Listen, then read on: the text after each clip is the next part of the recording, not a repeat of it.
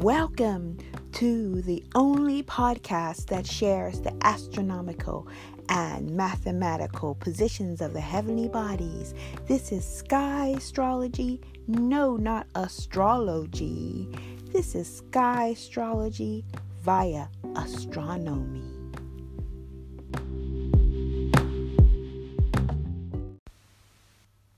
Hey, it's AKA Claudette with my sky astrology where the heavenly bodies are for this full moon that will happen today on the 18th of May 2019. It will happen at 11 minutes after 10 p.m. That's 2211 GMT time. And that's why it's so important to note the mathematical reality and connections that we make with sky astrology. Now, if you know me, or if you don't know me, you're going to find out that a lot of times I approach things from its origin, from the very simple uh, inception. And I do that with words, with etymology. And so I decided because the maths, the numbers are so revealing on this day at this time of the full moon, which is in Libra, the correct way to say Libra, and not in Scorpio, as Western astrologers uh, say. This is based on a mathematical, astronomical calculation, but even better, it's based on what you can verify with your eyes or with a sky location map. This is the mathematics of the matter. So when I wanted to investigate why the maths were re- the numbers were repeating itself and the maths of the calculation worked out in these what they call master numbers 22 and 11 in numerology that I don't really know a lot about, but I know those are master numbers.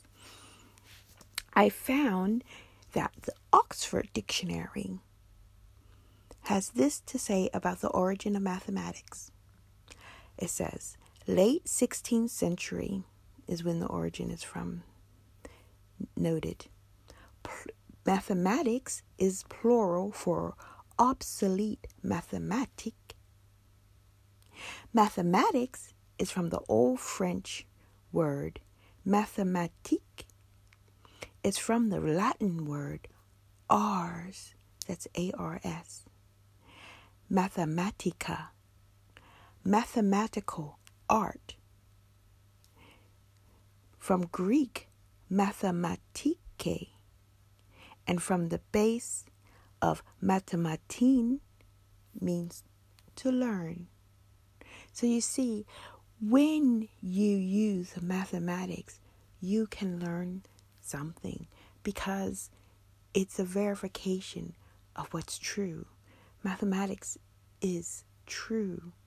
And if it doesn't add up, it's not true really simple.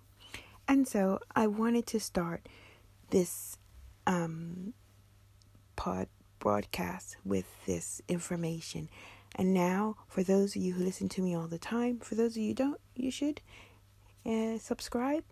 Is that on Monday I tell you where the heavenly bodies astronomically and mathematically are. And on my Instagram, I invite you to DM me and if you would like to know where the heavenly bodies were when you were born, I will tell you. My research is growing. I'm finding incredible information and verification every day, and I'm very grateful for it. And that's why I'm happy to offer this information. I also have a workshop coming up, but it's fully booked. But you can register your interest for the next one.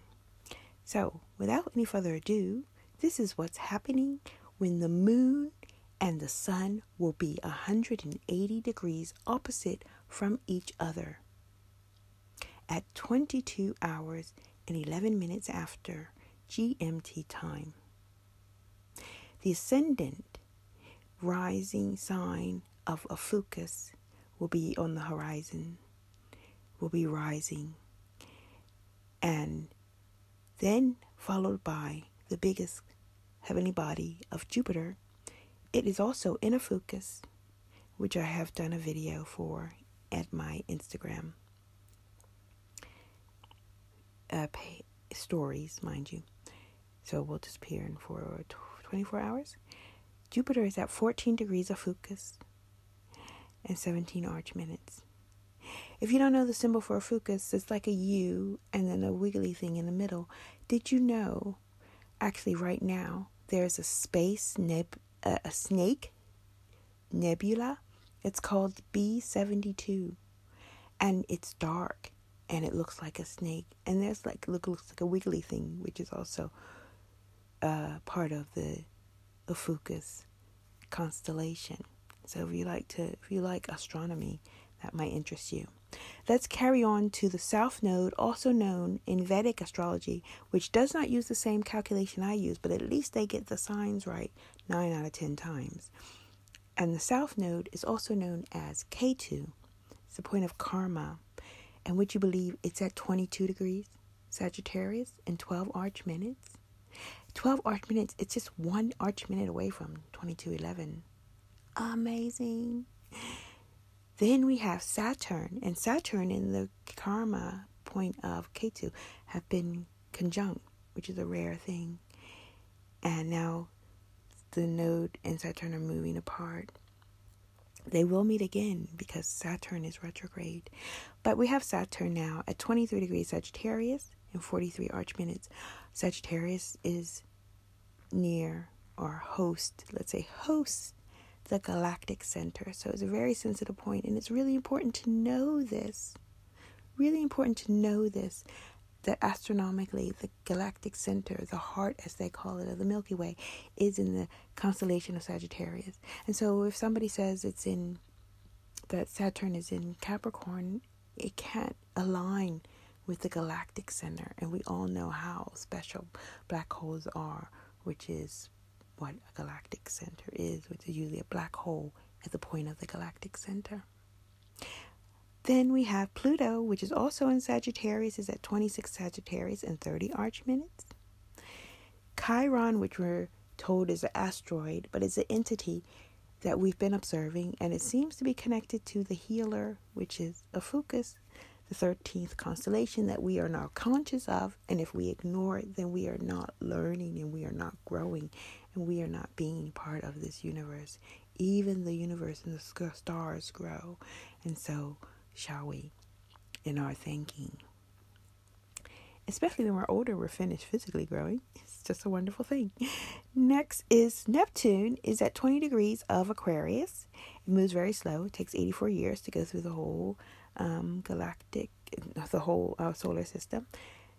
And we have my Uranus. Now, this is special because Uranus is at 5 degrees Aries, not Taurus, one arch minutes, but it's conjunct on this day at this time of the full moon with Venus. And I hope really good things happen.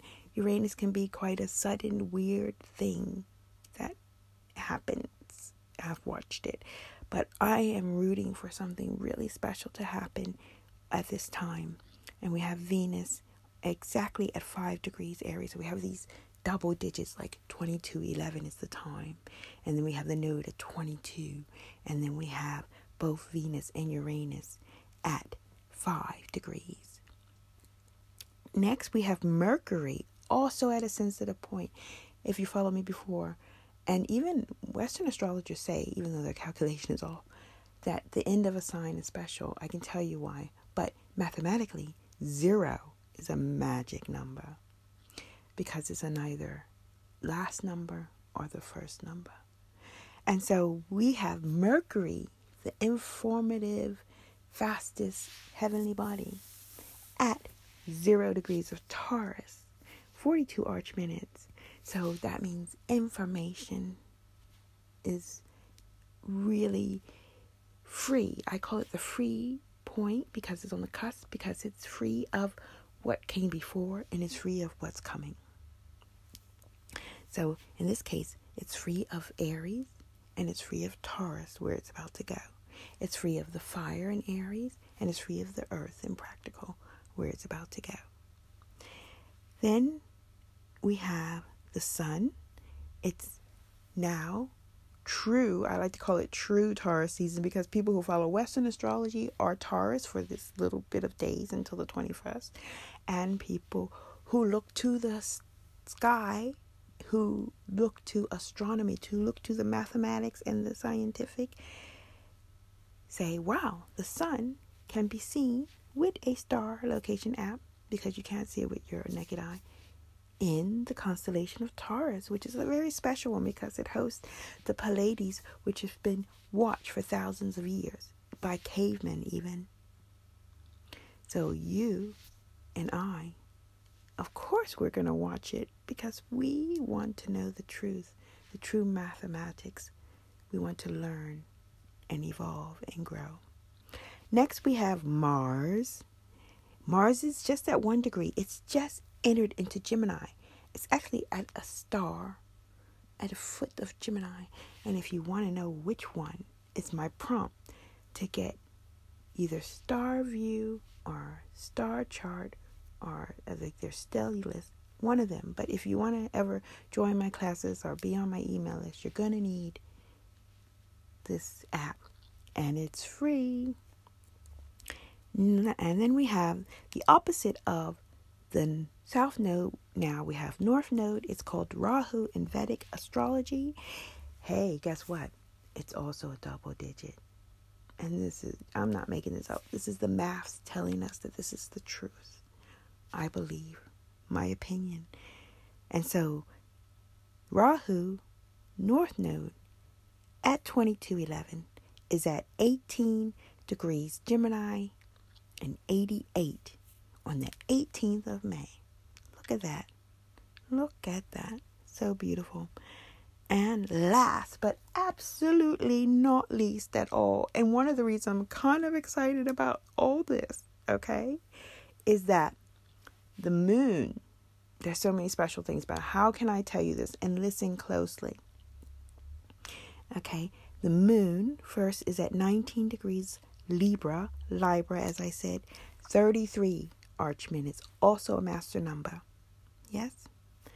And then in Western astrology, for those of you that are listening to the fact that they say, oh, full moon is in Scorpio, because we're at the end of Taurus and they are opposites because everything's so equal and made up. This is what I call 3D astrology. What I can verify mathematically, and what's so beautiful about this sky astrology that I observe in the sky is that because the moon is actually physically can be seen aligned in the constellation of Libra. And because Libra is known to be connected to balance, justice, and is connected to the planet of Venus, that is so important. Yeah. That this Venus is so strong with the Libra, and then, of course, making a real connection to the opposite sun sign in Taurus. And what's special about that is that Taurus is also ruled by Venus. So, in Western astrology, in a normal tug of war situation, which I like to call 180, is you have one person wants to win, right? Like, you know, they're tugging back and forth, oppositions attract, they meet in the middle, or whoever makes it to the middle um, loses. Like you, you know, you have to. It's either one side or the other. And the only way to co, co, you know, to make amends is to have you meet in the middle. It's like the compromise, right? Okay. So when you would have, for example, uh, Taurus and Scorpio, you having Taurus ruled by Venus and Scorpio ruled by Mars or Pluto, right? And they're not the same um, energies, they're different energies. And it's a real tug of war going on, right? But in this beautiful mathematical opposition and full moon illumination, we've got a tug of war. We've got 180 between Venus and Venus. But just in the flavor of Earth in the Taurus, where the sun is shining, and our moon in the night, in the air energy of Libra, where the moon is setting. And what you learn about that, and what I want to close with, is maybe lighting up and realizing that as above in the air, in the sky, in Libra, so below on the earth, in the Taurus, where the sun is. And with that, I want to close and wish everyone love, love, love, and giving my appreciation for you listening and being a part of this journey that I'm taking, exploring and researching our connection to the universe. Happy full moon, everyone. Lots of love from me.